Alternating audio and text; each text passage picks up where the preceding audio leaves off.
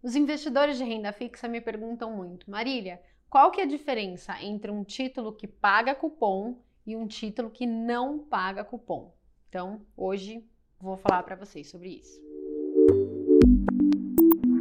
Se você comparar um título de mesmo vencimento, imagina um, um pré-fixado de 5 anos, um que paga cupom semestral e outro que não paga cupom semestral.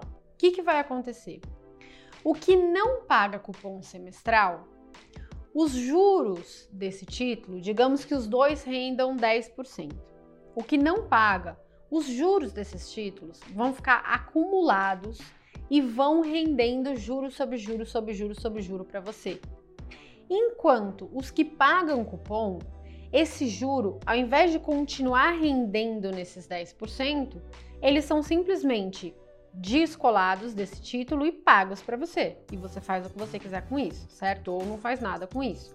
Ou ele vai para o caixa. Ou seja, se você comparar simplesmente os dois títulos, você vai perceber que o que não paga cupom rende um pouquitinho a mais do que o que paga cupom, tá? Dado que eles têm a mesma taxa e o mesmo vencimento. Pelo esse efeito do que de, da rentabilidade que fica acumulada entre um e o outro tá certo? Além disso, o que paga cupom, você acaba pagando imposto de renda nesses cupons, certo? Toda vez que tem um vencimento antecipado, um vencimento ou então um pagamento de cupom, você tem que pagar o imposto de renda de 15% em cima daquilo lá que você está ganhando. Então, nesse pagamento de cupom, você paga também imposto de renda. Enquanto no que não tem cupom, esse imposto de renda que você pagaria acaba rendendo juros sobre juros sobre juros para você, tá bom? Então, tem uma diferença de rentabilidade sim. Diferença número 2.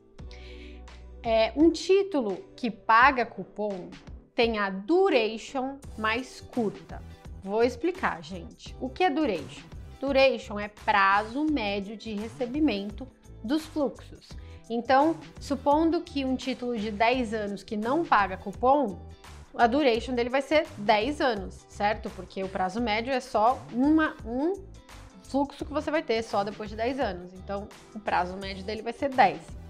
Agora, um título que paga cupom, ele vai pagar vários fluxozinhos ao longo desses 10 anos, né? Então 20 fluxos se for semestral, e aí depois tem um fluxozão. Então vários fluxozinhos e um fluxozão.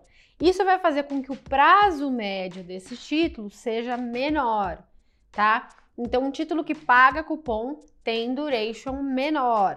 Então, quanto maior a duration de um papel, maior vai ser o efeito de marcação a mercado daquele título. Ou seja, maior vai ser o efeito de um choque de um base point para cima ou para baixo na taxa vai causar no PU. Então, por exemplo, imagina você que um título de duration de um ano, um choque de 1% na taxa, vamos supor, a taxa foi de 5 para 6 causa, grosso modo, um choque de 1% no PU. Então, se a taxa subir, o PU cai, né? Então, você perde 1% no seu título.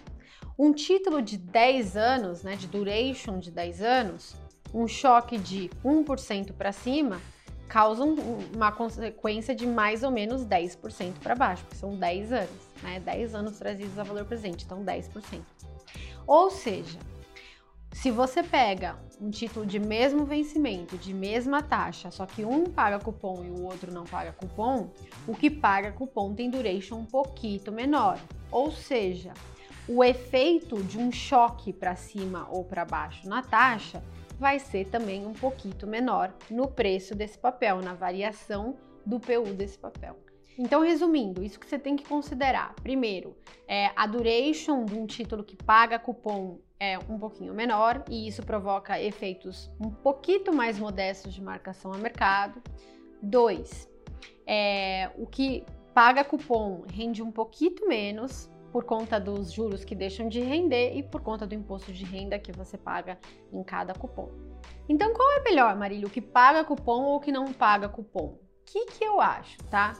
Como você acumular o juro sobre juro sobre juro te dá um retorno um pouco maior depois, se você não precisa receber o cupom, se você não tem que, se você não depende desse, dessa rentabilidade nem nada, não escolhe o que paga cupom. Escolhe o que não paga cupom, tá certo? Porque daí o que pagaria de cupom você está rendendo e não precisa ficar pagando imposto de renda.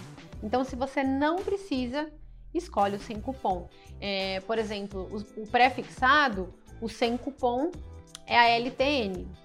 E é, no IPCA+, o sem cupom é o IPCA+, principal, ou NTNB principal, tá? Esses não pagam cupom. Hoje em dia, acho que no, no Tesouro Direto eles estão chamando de sem juro ou com juro, né? Sei lá, eles mudam o tempo todo.